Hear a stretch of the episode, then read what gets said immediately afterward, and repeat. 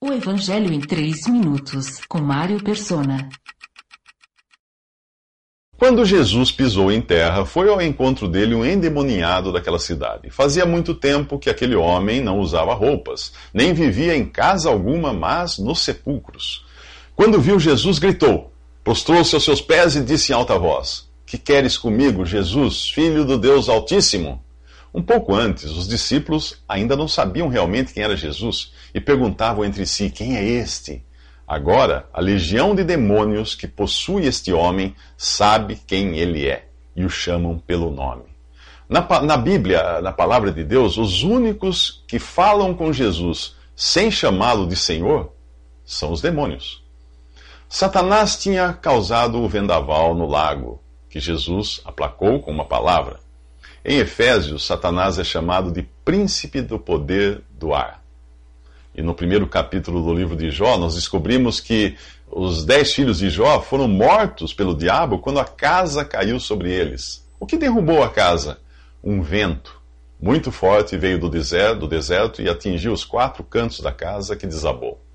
No Evangelho de Mateus, estes mesmos demônios suplicam: Que queres conosco, filho de Deus? Vieste aqui para nos atormentar antes do devido tempo? Eles sabem que um dia serão lançados no abismo, a prisão que antecede o lago de fogo. Por isso, Satanás quis impedir Jesus de chegar ali com seus discípulos.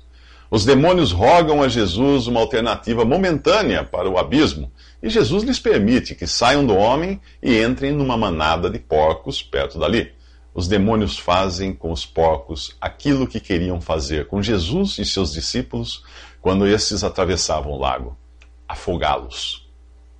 Para quem crê em Jesus e tem sua salvação assegurada pelo sangue derramado na cruz, não há razão para temer os demônios.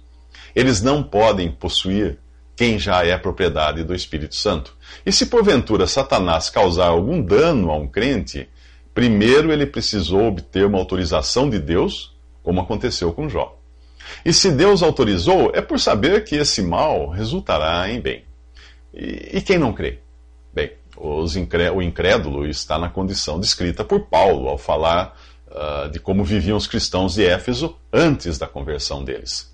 Vocês estavam mortos em suas transgressões e pecados, nos quais costumavam viver quando seguiam a presente ordem deste mundo e o príncipe do poder do ar, o espírito que agora está atuando nos que vivem na desobediência. Hum. O incrédulo pode não estar incorporado por uma legião de demônios, mas usando o jargão popular, ele vive do jeito que o diabo gosta. O incrédulo segue a presente ordem deste mundo e o príncipe do poder do ar satisfazendo as vontades da carne, segundo os seus desejos e os seus pensamentos. A libertação está em Jesus. E ela é bem real, como nós veremos nos próximos três minutos.